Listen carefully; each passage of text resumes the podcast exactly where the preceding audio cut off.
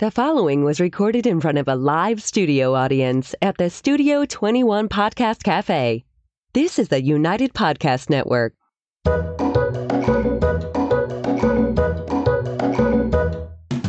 Welcome to the Quirky Dog Podcast, inspired by some of the quirkiest dogs you can ever imagine and the owners who love them. This podcast is brought to you by the quirky couple themselves, Scott and Jess Williams. Their aim is to educate and entertain. Here's Scott and Jess. Welcome, guys, and happy Wednesday. We are joining you live here today in Salem, New Hampshire, and we have a special guest with us. She is actually a former client of ours, and her and her lovely dog Griffey are going to share their input on what our topic is today. But first, we're going to start with the quirky tip of the day. Good job, honey. What is that tip, Jess? Well, today's episode is focused all on obstructions in dogs and obstruction surgery and everything else. So if your dog swallows something that isn't going to pass through them without an issue, you normally are going to have to have an obstruction surgery, which is quite costly. So our quirky tip of the day is if you don- do not already have insurance for your dog, I would look into getting that. And Pet insurance is a very yeah, it's a hot Cheap topic. safeguard. It's a hot topic these days. So, um, our special guest is Abigail Peck. She comes to us from New York. And uh, welcome, Abigail. Thanks so much for coming on. Thank you for having me. Where do you live in New York? What city? it's right in New York I live City. in Manhattan currently. And Abigail is actually a nurse in Manhattan. So, she's had quite the few last months. I have. It's been a little bit crazy, but When we when we met her, uh, Griffey was a boot camp dog, and Griffey is this awesome golden. He has a light coat, but man, he's strong. Most dogs would come to the facility and they'd like, I don't want to pee. I'm a little scared. Griffey walked out in the yard and he was lifting his leg each way, like I own the joint. He was a strong dog. But you were moving to Yellowstone, right, to do some traveling nurse stuff there or something. yes. So I moved out to Yellowstone and then I decided to take a full time job in New York City after that. Um, like talk about two polar opposite things. Yeah. But So if you could go back now, knowing that we had the COVID coming and everything else, would you have stayed in Yellowstone, or are you I'm glad this? in worked? Wyoming. Well, we're glad that you're with us here today, and hopefully, we're getting to the tail end of it with New York. So, we have uh, some experiences with obstructions too, but recently, Griffey has had some run ins with corn cobs, we had heard. Yes. So in case anybody doesn't know, corn cobs are not digestible. and For dogs. we have Or- or um, people. Griffey decided that he they're like the most delicious thing on the planet. So So, did he take it right out of your hand while you were eating, or did you he take it out of the trash? so what happened was um, the first time it happened was at the end of June, and I was cleaning up dinner, and there was some corn cobs that we had eaten, and we threw in the garbage can. And while we were cleaning, he just snuck right into the garbage can and like took two full like eight inch corn cobs. Huh, That's my boy. That sounds just like him. Yes. And so I didn't even, I was like, I ran upstairs for a second and I came back downstairs and I noticed he was licking corn off the ground. And I was like, where did that come from? Like, we already ate the corn. and then we, we went into the um, garbage can and only counted two cobs. And there were four to start with. Well, at So I least you even had had the forethought to do that because most people would just be like, oh, random corn. So then what happened after you noticed that two of the four were missing? I Googled it and freaked out because I found out that it could cause a small bowel obstruction and brought him immediately to the emergency vet. Um, at the vet, they made him vomit like multiple times. Did they just Um, use peroxide or you don't know how that worked? Yeah, they they used something called apomorphine, which is like a, it's like morphine, but they give it to dogs through the IV, Okay. and it makes them vomit. okay. So he puked So- and puked. Sounds pleasant. Yeah. So it's it might be a good thing to have on hand for a hangover. So he puked and he puked and puked and nothing came up, or what happened?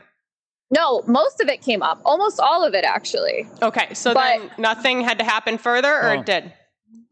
They weren't. then they, they, weren't were done charging we could you. do yet. an X-ray and just make sure. Yeah. So they did an X-ray, and sure enough, there was a large chunk of corn cob left in his stomach. Even after all the puking, that's my Griffey. Right. That's how he does it. All right. Right. So then, what did what did that turn into? What did that look like? For So you? it ended up turning into a endoscopy where they went down his throat. Oh, yeah, and pulled it out. And they were able to pull it up. yeah. Wow, So lucky. Lucky. That's uh, less than less intrusive Yes. than the full surgery. Yeah. So we had a similar, well, not a similar thing. We, Scott's dog Jimmy, I would say like four years ago now, um, was like kind of not feeling well. And we've had some instruction run ins with our dogs, but I'll tell you the story about him because it relates to the scoping situation because I want to use the scope there.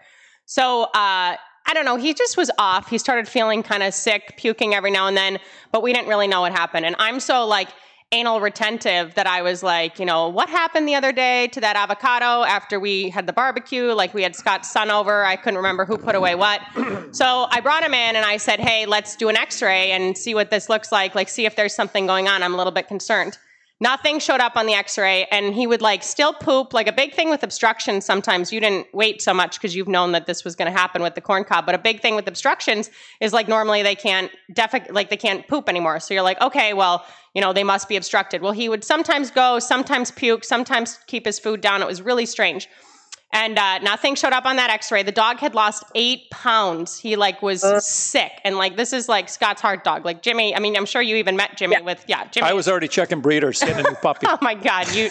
Oh my God. he sobbed when we found out he was finally okay. If you really want the truth, so anyway, I, don't, I won't admit to my that. my breeder who we use and who I, I was talking to and asking medically about what to do, she said, I think you need to go in and do an ultrasound. So I went to the vet and I said, I want you to do an ultrasound on this dog. And she goes, Well, I don't think we're going to see anything. Nothing's going to show up. I said, I don't care. I want you to do an ultrasound. So I sat at the vet for six hours. The dog was there because they were busy and they were going to fit him in. And sure enough, they do the ultrasound and there's this little round thing in his stomach. So I knew I was like, either it's the avocado pit that I was concerned about 10 days ago, or it was one of Gigi's little toys. You know, we have that Pomeranian if you ever saw her. Um, Yeah. And it turned out that, you know, they went in and it was the avocado and he was fine. But like, that was an instance that had I not advocated for him and like made them do the ultrasound, we could have lost him. But the endoscopy came up because I thought, well, it would be less invasive. Let's try to do it. But they were worried because depending on the size of the pit and the size of his throat, you don't want it to get stuck while you're scoping the dog, you know, because that's like a whole nother cluster. So Right. anyway, that was my that was my contribution there. So you had the scare in June. It came up through his throat. Then now we had another incident, right? Well, let me ask you Right. this: Have you considered a different type of trash can yet? Oh my God. I, you know, I was, at first, I was mad at my parents because that's where it happened. And like the garbage can was out. And I knew if I was there, like you guys know because you taught me, I always have my eyes on that dog. Like I'm always aware of him, but other people aren't. Mhm. And so I was, but then I was like, it's not their fault. He's the stu- he's the stupid one. Like he's the one going into the garbage. All right. So that was June, and now we've had another incident. No. Yes. So then he was like at again like at a sitter's house who watches him when I'm at work. And she texted me, she's like, You're not gonna believe it. Griffey ate another corn cob. Oh my God. So it was just one this time. it was one half of one. It was much less. Oh, Griff. so, what was But he- required this time? What was required was he went to the emergency vet. They tried to make him vomit. They couldn't make him vomit. so then after he failed that, they said they had to do another scope. So, but of course, they couldn't do the scope at that location. So he had to be transferred to a different location with like a seriously like an ambulance, like a dog ambulance. Oh my God. Was he like critical at that point? No, he was fine. It wasn't really, it was just like Good way to know, charge. The, it's a good way to charge the insurance. Probably, yeah. so then they do um they they did the scope and um that was at probably four in the morning at this point and he was in the scope for like two hours. I was freaking out. So i called and um they finally called me back. They were like we tried for two and a half hours to get this corn cob up but it's too big. We can't get it up. So he was he was under general when they when they transported him and during the scope. No, he not during the transfer, but once he Okay. got there, they put him under. Yeah. It sounds like one of those games where you put the money in and you try, and the arm comes down to grab Yep. the toy. Oh my God. Keep- well, I can the cop- imagine Corn cob keeps falling out of the probably feels like he has COVID. I'm sure his throat hurt after that. I know. Oh my Poor gosh. dog. All right. You know, I just wanted to say real quick. This is why uh, when we board our dogs. I don't want the dog doing anything. They don't have to have any freedom. I just want them in the crate and fed and take them out to pee and poop and that's it because Yeah, I'm just think- worried about People something think we sound crazy, but we're like literally like keep them breathing. We don't care. Yeah, like- I'd we're- rather I'd rather like, the dog gets no exercise don't, and they're alive play with them. We don't care. And it's nothing against your sitter. I mean, like I said, Griffey is a strong dog and it's not easy to deal Yeah. with him. But um, like it's funny, Scott says that. And then we had a friend watch our dogs one time and we're literally like, put the dog on a leash, walk him through the house, let him go outside. And then this, we had a transfer of sitters for some reason. And then the girl texted me and she said, I'm sorry, but you know, when he went back to the crate, he grabbed this toy and then he brought it in his crate. And I was worried, like, that you know he might get aggressive and this dog luckily didn't ingest stuff but he ripped it up in his crate and had a big party so i texted the first sitter and i'm like what happened with the freaking toy? Like what are we talking about? And he goes well it was just more fun to bring this down and then tug with him through the house till we got there. And then you know i just put it Oh on the my crate. So then this other girl who and later worked for us and everything else is like not prepared. And the mountain was like ah my toy! And like brings it in his crate. So yeah it's hard. But like literally like crate them keep them alive. That's all we freaking care about. Oh, and Abigail, I do want to say in your defense that you two as a team had some of the best obedience I had seen in, in quite a while. Griffey was a very well trained well dog. we haven't we haven't seen him in a few months No, but, but I'm just saying that you know he trained really well. You guys put a lot of time and effort into becoming a team and We working did, yeah. together. But he is a strong dog, and he is a pain. in He is a dog. He acts like a dog. So he's like a dog that we like. He's a dog with character, and he's he's a fun dog to have, and he was a great dog to have at Yellowstone. You know. Yeah, he was. All right, I want to talk and more. he is great, but yeah, he is I want to talk more about how this all uh, followed up and everything, but we have to go to break real quick. Hey, we go to break for Happy Howies. Do you still use Happy Howies?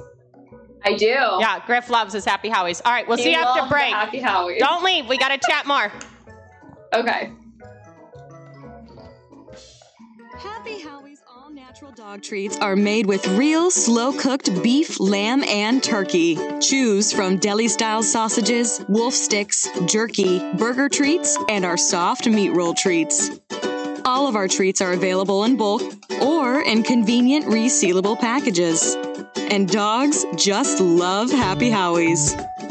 They are made in the USA and available at thousands of retailers nationwide and online at happyhowies.com. Try Happy Howies today and save 10% with promo code Quirky10. Happy Howies. We're making it real.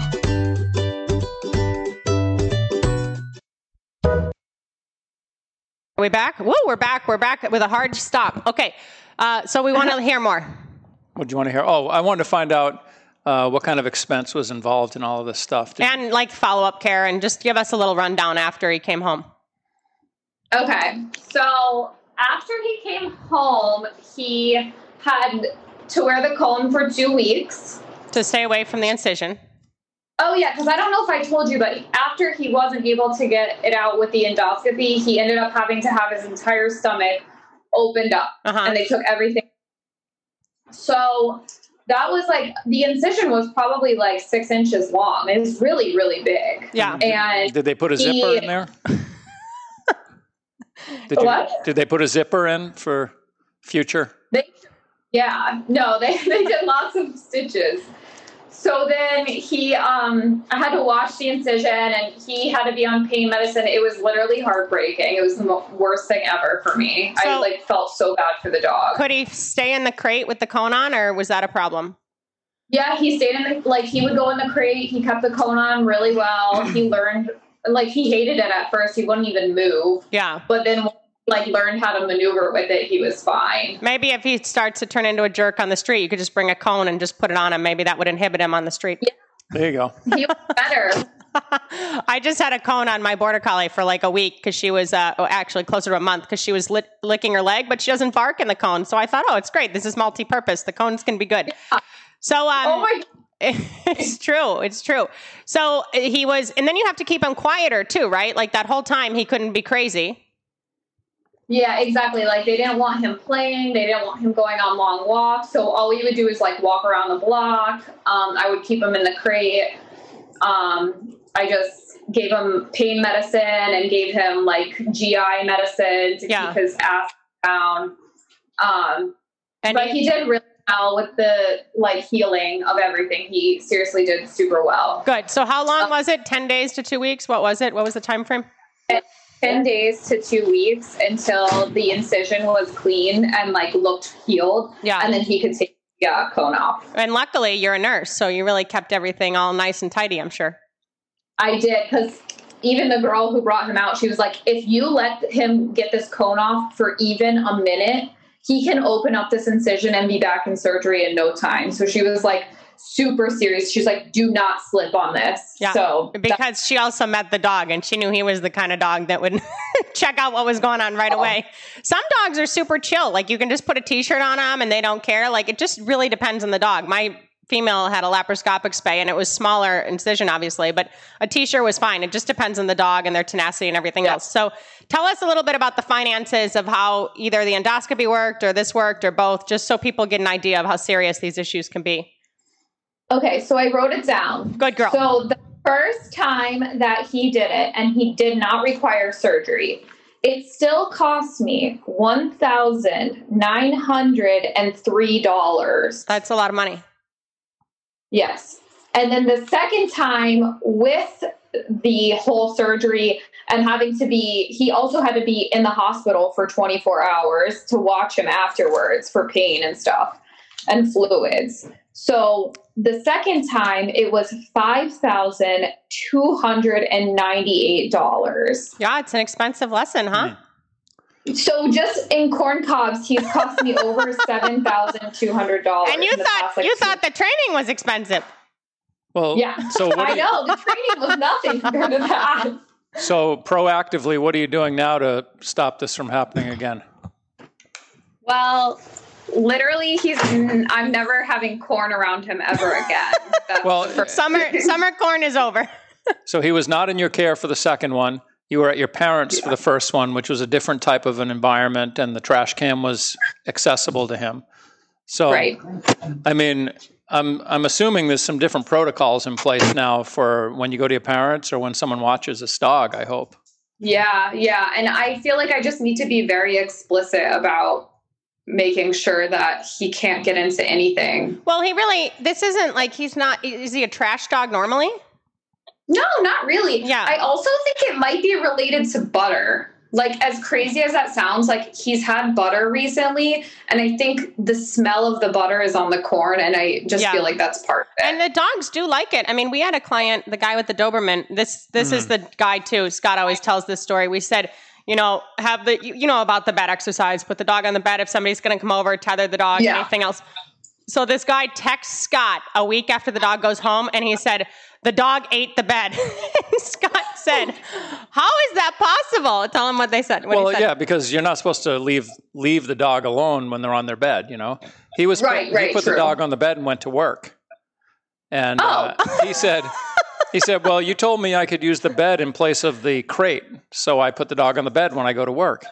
And No. I was saying, you know, instead of having your dog in a crate when you, you know, you're walking around the house, you can put him on the bed as a way to stabilize him if he's floating around too much. You know. But he, Yeah. that dog had broken its leg before he came in for training. He ate the bed when he went home, and then he had a corn cob obstruction, you know, a week later. So the corn cob thing happens with dogs. And Yeah. honestly, my Malinois, he swallowed stuff his whole life. He would like eat a sock or my thong or like whatever it was, like from college on, or he'd get like one of the other dog's toys and swallow it, and he always puked it up. You know, like it always like was a thing where it was okay. And then so I.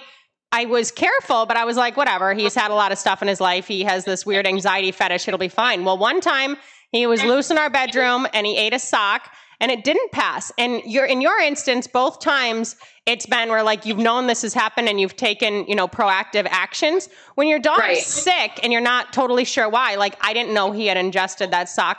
Then now we're talking like a week of like, what's going on? Oh my gosh. And sure enough, we brought it in and it was just, you know, floating as an intestines back and forth. Like it was trying to clear. The guy literally said, like, it's trying to clear. But uh, he had a surgery too. And I would say both of our dogs, it was between 2,500 and 3,500. I think pro- probably the overnight care for being in New York was a little bit higher for Griffey, but Yeah. it's freaking expensive and it's a big lesson. And that clothing thing is common with dogs. Like that's a common anxiety thing and they smell stuff on it and they, you know, want to do that.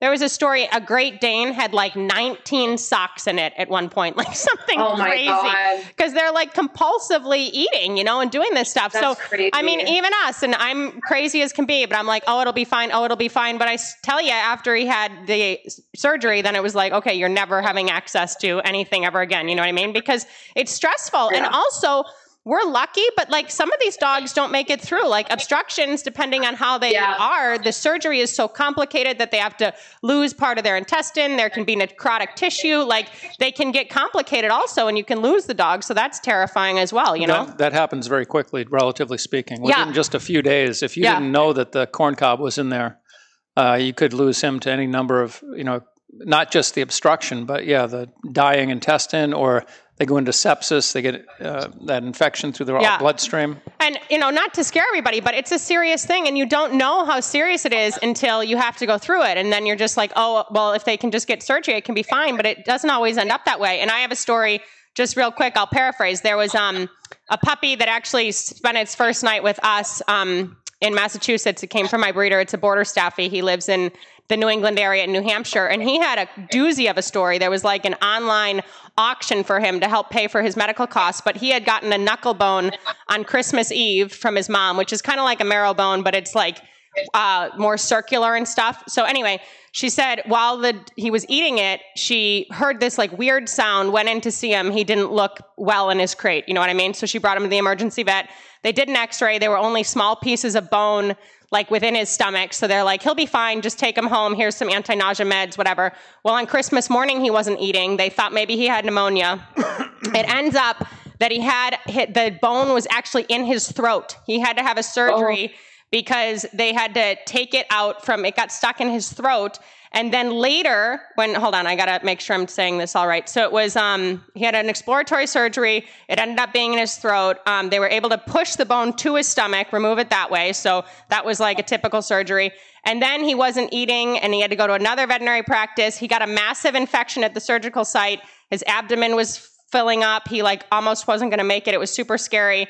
And uh, they had to do a surgery for that and the infection and everything else. And then 11 months later, he had a bowel obstruction because of this whole problem, and he had to have another surgery. So it was a $20,000 journey for her to give this dog a bone on Christmas Eve. And like, this is how it goes. And you know, it, stuff happens and everything else. But she said that she had insurance too, um, and she paid. She was reimbursed like over sixteen grand with the insurance. Which you know, when something like that happens, like that would cripple us. Like we a twenty thousand dollar thing for us with the dogs is would like not go well. You know what I mean? So it just it's really scary, and we're not doing this as a fear tactic, but people should be made more aware of it because we've had dogs come in a lot and they like throw up a crustacean, and I immediately text the owner and I'm like, hey, like your dog puked this up, like this isn't on me, or like Halloween candy, like stuff that happened when they were home, but then they're now in our care, and I'm like making sure like if this becomes a thing, like I just want to make you aware of it, you know? Know, pieces of leashes, things like yeah, that. crazy stuff, like Um, crazy what- stuff. One thing I will say though, because I talk about this with new people that come in all the time with a young dog, and we do training.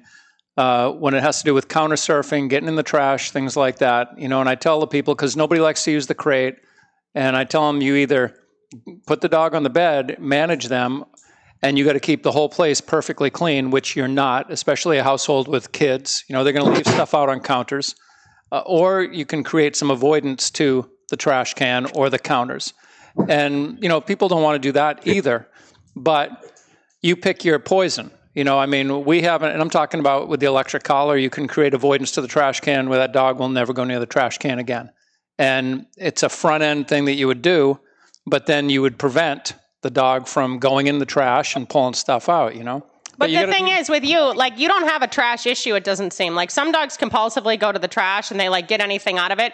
He just likes freaking corn, Hey, so I- it could be I- on the counter, it could be on the ground at a family party. You know? Yeah, with Griffey, I'd get a bunch of corn, butter it up, and I'd make it so he'd No never more- even look at corn again. No more corn. It's like it's like rattlesnake avoidance training, but Yeah. corn avoidance training. it's like I Midwest. know, and Midwest it's funny you say that training. my dad was like, "We need to train him uh, against corn," and I was like, "I know, but I'm not mentally ready for that Well, yet. you really, guys though- know how I am. But really though, it's very easy to just manage the corn situation. If you have corn, you you know, eat corn, he's in a crate, you bring it to the trash. I mean, it's not now that you know, now that you've had two of these Yeah. things happen, you don't want to do the third time the charm I mean, route. and you can't blame the dog, Abigail. I mean, all dogs are scavengers. They're going to take what they can take, and they're not being Yeah. thoughtful about what they can digest and how this is going to affect their stomach. I'm not good about that. I still eat. I still eat pasta with spaghetti, uh, tomato sauce, and then I have a bad stomach for two days. Still eat it. Oh my gosh. How is he doing outside of all of his corn stuff? Is he doing okay? He is great, better than ever. He like, really is a great dog. can't thank you guys enough. He's I- like such a good dog now. I feel so bad for you because I know it's terrifying with the obstructions, but it's so nice. Like once they get home and they're stabilized and everything seems okay, but it really does like make you take pause and be like, okay, like we need to make sure this never happens again. Because as you saw, the scope was way chiller than the obstruction surgery, you know. And anytime Oh, yeah. they have to open them up, the surgery, there's just so many more risks of that whole situation, you know. So I had Yeah. actually with my Mal that swallowed that sock, he was coming out of anesthesia, so they stapled real quick rather than going through and like sewing him up carefully. And he had a bunch of staples in his stomach, like not that ever came out, but like they were like like embedded in there just because it was difficult, you know what I mean? And his surgery site, like he needed to go on antibiotics. Like you never know what's going to happen, and it, it's fine. It wasn't something that killed him, but it probably wasn't for the best that there were staples within his skin near his You know, belly. I, I do want to add that with a dog like Griffey that has a lot of training, and our dogs that are really well behaved and, and they're good to voice command, it's even harder because if the dog was untrained and a total pain in the ass, you wouldn't give them the freedom to get at it in the first place. You know, the dogs that are just crazy all the time, they wind up getting managed more. Dogs that are well Right. behaved get more freedom. And then things like this pop up out of the blue, and you're like, what the hell happened, you know? So you just Yeah. got to keep an eye on him because he's, he's pushy. Well, and you're doing a great job of keeping an eye on him. Both times it's been in the presence of other people, and that's not their fault either. But when you have tricky dogs, like, you know, if you can't, you know, the 24 7 monitoring that you can handle, but you can't expect other people to do that. I can't even expect Scott to do it with our dogs. Well, I keep them Yeah. in crates. If, if I'm taking a he shower, does. I put He the dog in a crate. He does. He just puts him in crates. He's like, whatever. I'll, I'd rather do that than have a friggin' problem. No, you I know it's true. It's true. Management is always the best policy. Well, thank you so much um, for joining us, and thank you so much for everything you've done in New York during such a trying time. Uh, we really like Abigail. She was one of our standouts. We like her dog too, but uh, she was a fun client to have. And uh, coming back to New York when you did was a tough thing, and I'm glad you were there to help everybody yeah, through I it. hear all the restaurants are closed now in Manhattan too. Hard to get a place to eat. Yeah, it is. And you know, I'm ready for some fun again. Well, yeah. Come on up to Mass. Yeah. Come on up for a break. Yeah, you're you're allowed in Maine. No, actually, we're living in Maine. New York can come to Maine, but Mass can't. So yeah, come on up to Maine. We can go eat outdoors and have fun. Awesome. All right. Well, Uh, thanks. Guys. Thanks for coming on. If you guys need anything from us, you can find us at studio at thequirkydog.com. Next week is going to be our year anniversary episode, and we are going to address dog bites. Uh, thank you again to Abigail and Griffey. Thanks, Abigail. We'll And talk to you. In the meantime, keep it quirky.